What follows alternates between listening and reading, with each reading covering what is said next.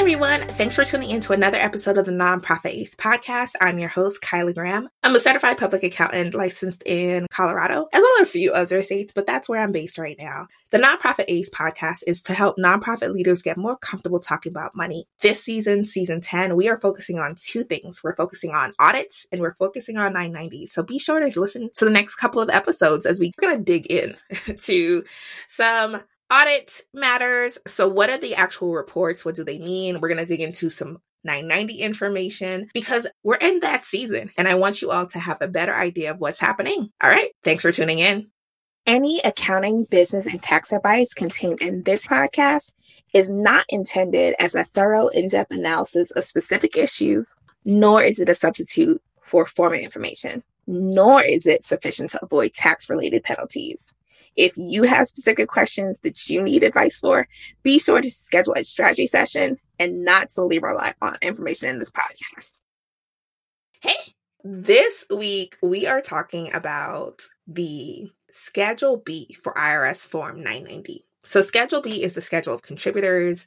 It is where you tell the IRS who gave you what. And this includes, they're going to include their name, it's going to include their address, it's going to include if they're a person, aka this might be a business, if it was a payroll deduction, or if it was a non cash gift. The other thing that's going to be included here is just a breakdown when it talks about the non cash gift. You're going to be able to give more details about that. Where I'm going to focus though for today is going to be on that beginning piece of what's included in terms of their name, their address, and the value. One of the things that comes up on a often enough basis is anonymous gifts. If you don't know who gave you the money, you can't disclose it. But if someone does know, you have to disclose it. If the donor says they want to be anonymous for publications, that is fine.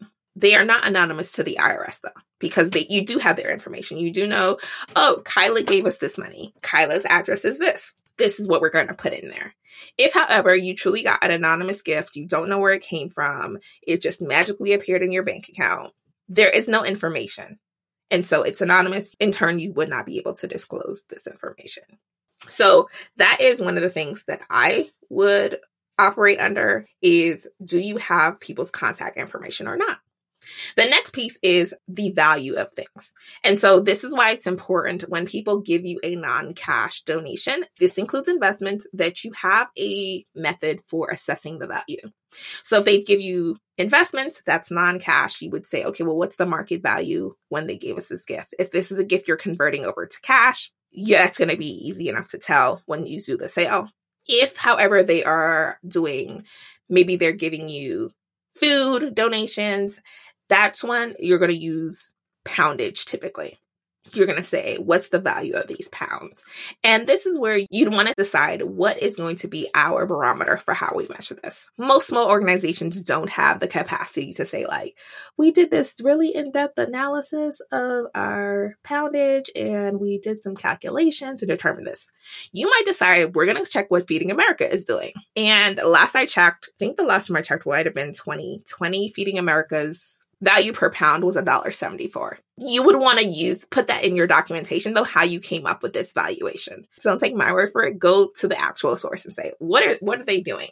So that you can use that information. If they are donating a truck, you want to look up the value of the truck so that you can use that in your records to say, this is the value of the truck. You don't want to purely take the donor word on what it's worth, you want to get your own assessment. The donor will work out what it's worth with their own accountant. You do your own independent verification of what could this be worth? Would I be able to sell it? What does the Google say? What does an appraiser say?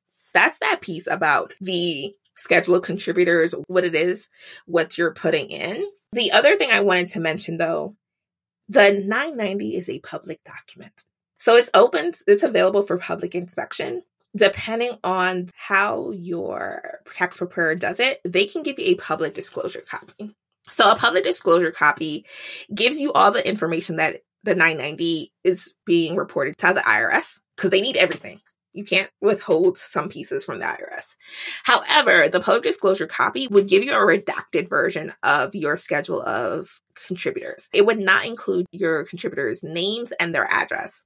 This is really helpful if this is something you're going to put on your website or if it's something that you are giving out to people especially if you had donors who wanted to remain anonymous.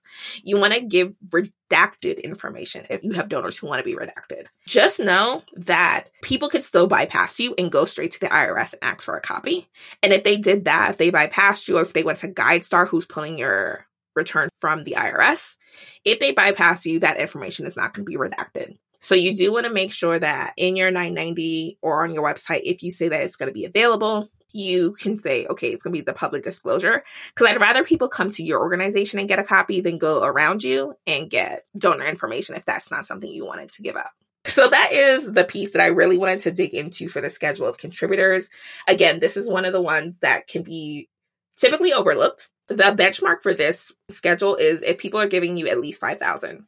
So it's 5,000 or a percentage. Like if you're getting such big donations, like 5,000 becomes too slow of a threshold. For most of the organizations we work with, we use 5,000 as the bar. That way, as we need to do your return, the return will typically self select which people don't need to be on it because of your revenue thresholds. So I hope that was helpful for you. I hope that you are able to really think about how you want to present the copies that you give out to the public. If you're just going to give them the same copy the IRS gives them, or if you're going to give them a public disclosure copy.